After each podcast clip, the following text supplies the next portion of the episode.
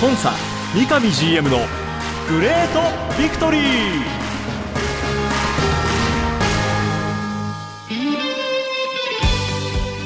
北海道とともに世界へスポーツによる地域活性を目指す北海道コンサドーレ札幌。この番組では北海道コンサドーレ札幌の三上博勝 GM がラジオを通じてサポーターの皆さんや地域の皆さんの質問にお答えしていきます。今サポーターに伝えたいこと話したいこと呼びかけたいこと。三上 GM が本音で語り尽くすコンサ三上 GM のグレートビクトリー。今回はどんなお話が聞けるんでしょうか。幸せを作るお菓子石屋製菓の提供でお送りします。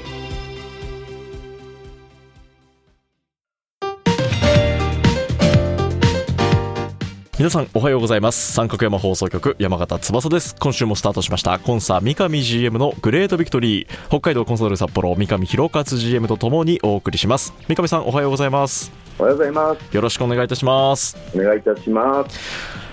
三上さん先日行われたタイのはい。J リーグアジアチャレンジ、これ現地に行かれてたんですか？はい。あのチームから少し遅れてではあったんですけども、はいえー7日まであの小野伸二と一緒に今年お世話になったパートナー企業参加を中心にですね、ええええ。まあ、回らさせていただいて、はい。えー7日の夕方までにそれが終わったので、はい。7日の深夜便でタイの方に入らさせてもらって、えーゲーム等々も見て一緒にチームと帰ってきたという状況です。あの SNS の方では三上 GM 目撃情報なんかも入ってきていたので、ああそうですか、はいいや本当ありがたいことに、はい。僕、7日、今お話したように7日の深夜便でね、ええ。ー入ったんですけど、お同じ便にもお3名ぐらいかな、うちのサポーターの方がえはい。あの同じ便であ同便で。ね、はい。はい、1人、2人あの、ちょっとだけお声がけかけさせていただいたりして、あそうですいやか本当にありがたいなって思って、バンコクに入って、はいで試合当日迎えたら、やっぱスタジアムにもね、うん。うん、30人、40人規模のこううちのサポーターの方が、ええいましたね。はるばるバンコクまでこう来ていただいていて、ですはね、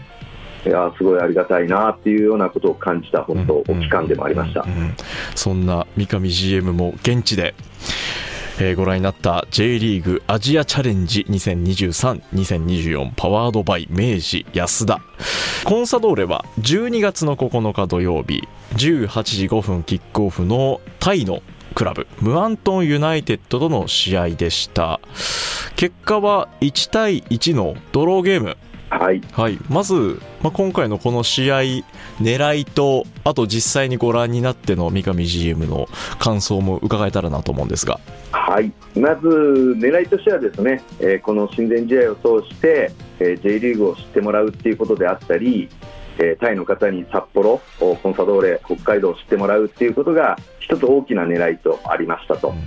でそのためにもおタイの方々を見て面白いねって思える試合をやっていこうというテーマの中ではい、さらに、まあ、チームとしてはこの番組でもちょっとお伝えしましたけども、おポスシーズンね、えーすごい成長してきてる選手はいるんですけども結果的にそこまで出場時間が得られなかった選手っていうのも何人かいたのではい、積極的にまずはそういう選手を使っていこうと、うんそういった中で、えー今シーズン中に要するに23年シーズン中にその成長を選手自身にも肌で感じさせ24年に向けてやっていけるそういう貴重な機会にしようっていうのがクラブチームのスタンスではい、実際、タイに入っていったメンバーにもそういう話を試合前にさせてもらってですね実際、先発なんてものを意識したメンバー構成はい、なんかで臨まさせてもらったっていうのがまず背景です。はい、で実際はね今あったように1対1っていうことでなんとかこう勝ち越して終わりたかったなって思ってはいたんですけども、まあ、前半からあの日本にはないその気温現地でいうと日中なんかは本当この時期でもまだ30度ぐらいうん、あるっていうねかなり暑い状況だったんですけども、はい、しっかりと、まあ、選手は本当戦ってくれたしその成長して、えー今シーズンなかなかできれてなかったもしくは出てたけどもっともっとえー、時間を与えたかったと思うような選手なんかはかなりフル出場に近い時間こう使える中で、はい、あの環境の中でそれぞれがあの課題に向かってやってくれたなっていうすごい印象と、はい、そんな中でも例えば、まあ、得点も決めた浅野とかですね、うん、あとは、まあ、チェック、はい、比較的こう今シーズンずっと出ていながらもこの試合でもまた先発に名を連ねたような選手の安定感みたいなものもすごく逆に感じれて、うん、若手なんかにとってはやっぱりそういう安定感っていうものも必要だなっていうことを確認できたそういう意味でもすごくいいゲームだったなっていうふうに思ってますし、はい、内容的にも実はあのこのムアントン・ユナイテッドさんも今年タイリーグではかなりボールをこう握る支配をしていくっていうスタイルの中でタイリーグ戦っているチームなんですね。そういった意味で言うと我々も同じようなこうスタイルの中でどちらがボールを握って主導権を取っていくかっていう一つのゲームになるなと思ってたんですけども。えー比較的、まあ、6対4ぐらいの割合の中でね、われわれがボールをしっかり握った中で、20攻撃、30攻撃っていうようなあ形もこう見見ることができたので、えそういったところではすごく、あの満足している部分と、うん、1失点は、まあ、今シーズンでも本当数多くあった1つのミスがそのまま失点につながる、まあ、いつも言ってるようにこれミスはトライしてるから仕方がない、まあ、当然そのミスを減らすような改善はしますけどもそれをしつつやっぱりそれをカバーできるグループチームにしていきたいというところではカバーしきれずに、まあ、相手のいいシュートっていうこともあったんですけど同点に追いつかれてしまったっていうところで、はい、ここはやはり来季に向けてしっかりとね、えー、改善していかなきゃいけないなっていうふうに思ったゲームでした、はい、あのこの試合、まさに来季に向けてさらに成長をっていう中で先発起用されたメンバーも西野翔太選手がえー、フル出場されたり、はい、あとそれから大森選手もね同じようにフォワードに入って、ね、はい。そして今回のこの遠征メンバーの中にゴールキーパーで中野小次郎選手。はい、で、えー、ミッドフィルダーで田中宏夢選手。そして、はい、木戸修馬選手と、はい。はい。まあ、こういった現在は、えー、それぞれ期限付き移籍中の選手だったり木戸選手だったら大阪体育大学から、えー、2025年の加入が決まっている選手ですけど、まあ、この辺りのメンバーからも少しこう来季に向けてっていうところが見る側からも感じ取れた一戦だったなというふうに見ておりました。はい、この三上さんあのコンサドーレのチーム自体は活動は年内は？この一応大会をもってですね、はい、えー、チームとしてのスケジュールは終わるということで、はい、今後はまあその後若干道内含めた中心とする、まあ、イベントとかですね、えー、そういったものにはこう選手に参加してもらうんですけども、えー、基本チームとしての活動はこのタイでの一戦で、えー、終了というような形を取らさせてもらって、例えばあゴニなんかはタイの方からまっすぐ韓国の方に帰ってますし。うんうんうんチェックなんかはそのまま、まあ、チームは札幌に気を戻ってきましたけども、はい、そのままタイに滞在しているというようなあの状況で一応解散式的なこともさせてもらってその日を終えたという状況です。はい先週末行われた J リーグアジアチャレンジ2023-2024こちらの試合をもって2023年の北海道コンソドーレ札幌としてのチームとしての活動はひとまず終了ということになりました。はいさてここからはオフシーズンに入りますが三上さんやはり関心が高くなるのはこの先、はい、来季に向けてのチーム編成のお話になってくるかと思います、うん。はい、来季に向けてという話もねもう三上さんからも出てきましたが、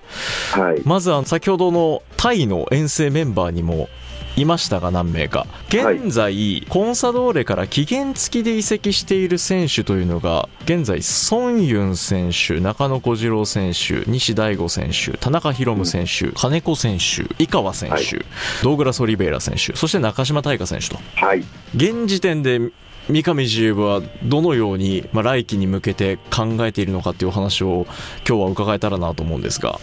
はい、まずはあの今シーズンあの期限付き移籍した今言ったような選手っていうのは基本的に来季も基本その戦力としてえーチームの力になってほしいっていうことを含めた。だからこそ今、その時にあるチャンスだとかうん。出場経験ということを生かしてその選手の成長を促せるようにということで、えー期限付き移籍ということがまずスタートしていますと。はい。でそういった中であのこういう時期で今、方向性ということは、まあ、あのサッカー界、本当クリスマス以降年始にかけても、まあ、本当動き出すうん。いろんな動きがあるので、はい。まあ、今考えているクラブが考えているようなことがもしかしたらそこからまた若干変わるかもしれないということを前提でね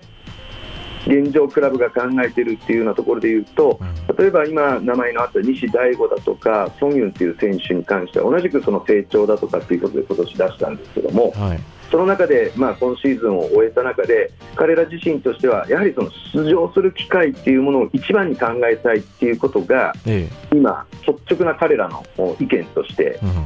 聞いています。はい。一方で今、それぞれが彼らが頑張った今年所属したチームのところでそこからもまあ評価もありがたいことにしてもらっている。ええ。というような中で、えー状況としてはあるのでうんまずはその選手のやはり出場機会というものを第一に考えたいんだっていう気持ちも尊重しながら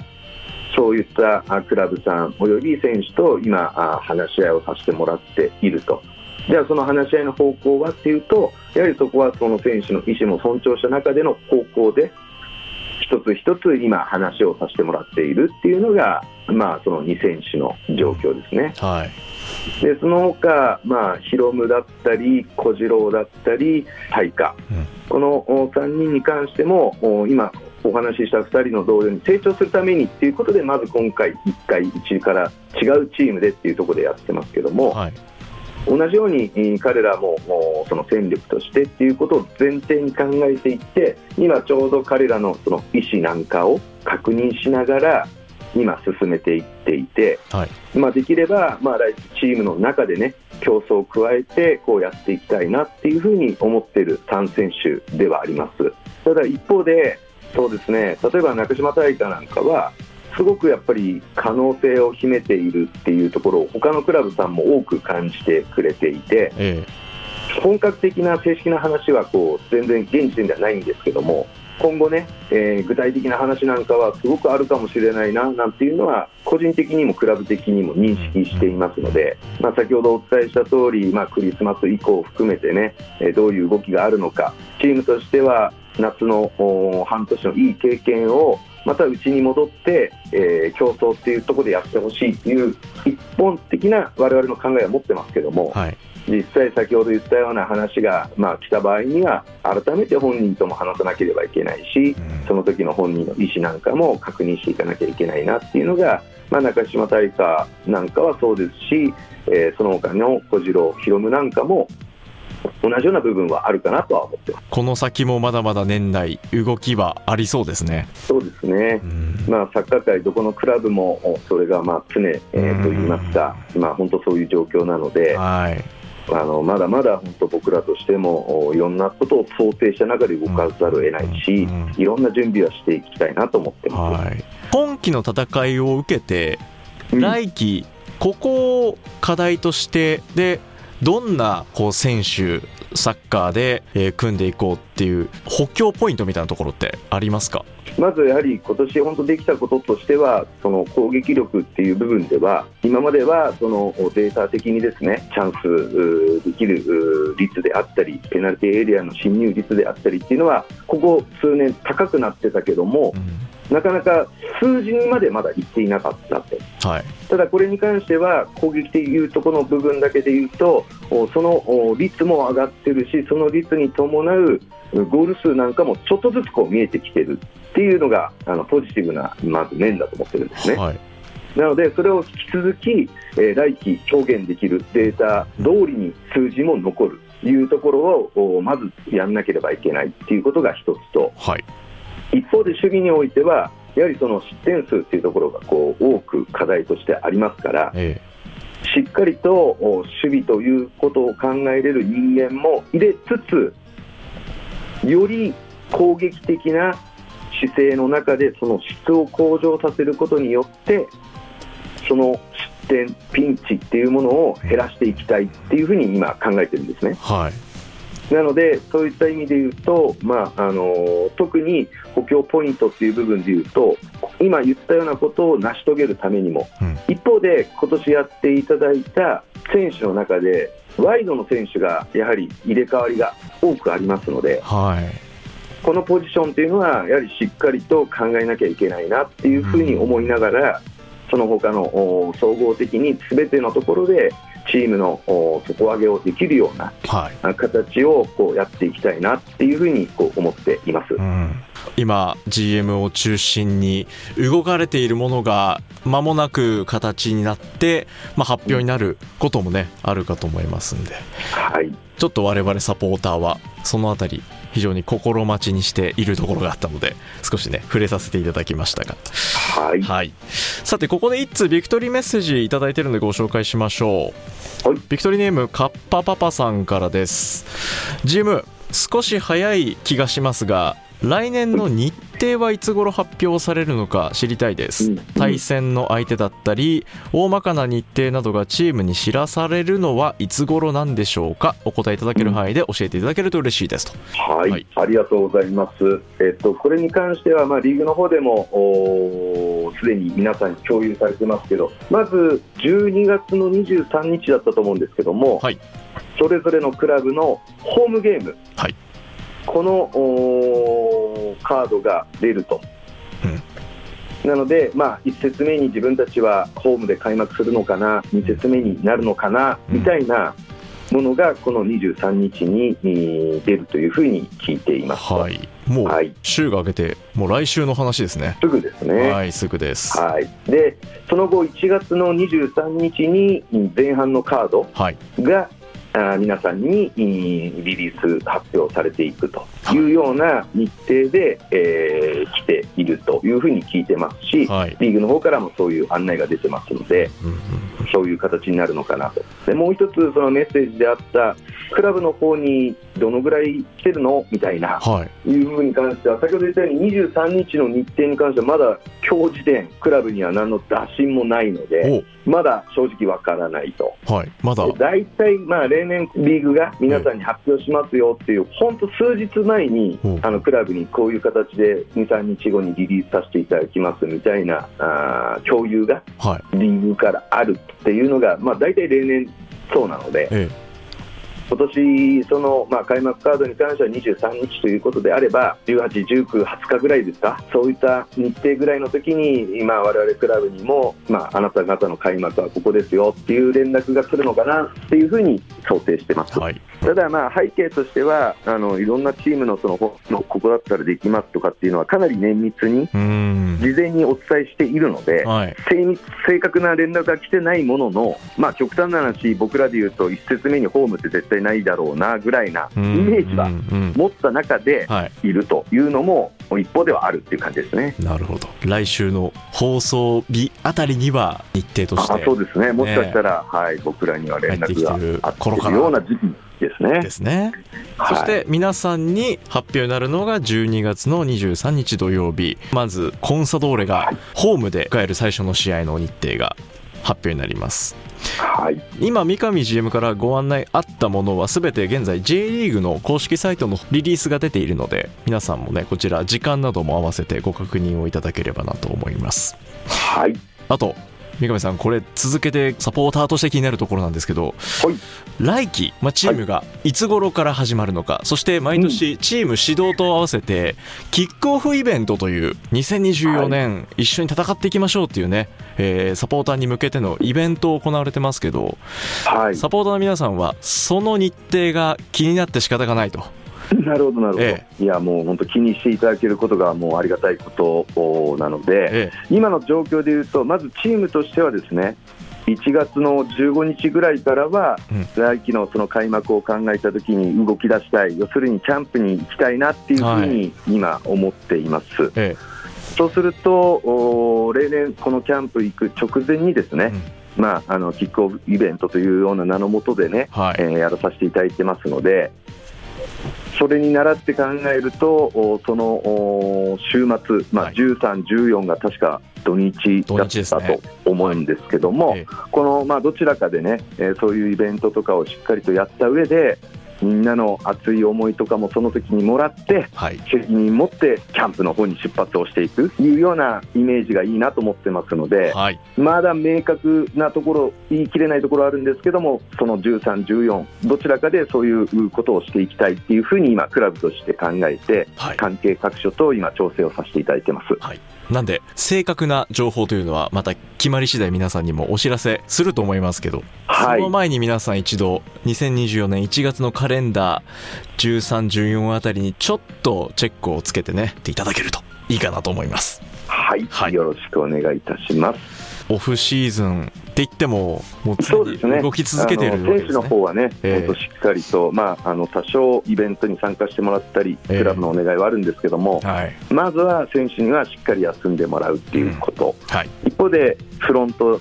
もしくは我々強化、うん、そういう人間はね、ここが今、頑張りどころでもあったりしますので、はい、しっかりとね、ハードワークをして、うん、イコールそれがいい準備に間違いなくなるので、うん、クラブとしての、チームとしての、しっかりとやり遂げたいなと思ってます、はい、実は来週の放送が三上さん、あの年内最後の放送になります。はい、はい、なんでまたいろんな動きがその頃1週間経ってね出ている頃かなと思いますんで、はい、最新の情報も含めながらまた共にお送りしていきたいなと思います。はい。皆さんにお伝えできればなと思ってます。番組はコンサドーレ YouTube チャンネルコンサドーレ TV さらには各種ポッドキャストサービスでも配信中です。それでは今週はこの辺で。北海道コンサドーレ札幌の三上弘勝と進行は三角山放送局山形翼でお送りしました。今週もありがとうございました。ありがとうございました。白い恋人は誕生から46年以上北海道で愛されています。小麦粉砂糖生クリームはすべて北海道産。これからもあなたのそばに。白い恋人。番組では三上 GM 宛ての質問メッセージを募集しています。メールアドレスはリクエストアットマーク三角山 .co.jp X、Q、Twitter はハッシュタグコンサ GV までどうぞ。コンサ三上 GM のグレートビクトリー。次回もどうぞお楽しみに。幸せを作るお菓子石屋製菓の提供でお送りしました。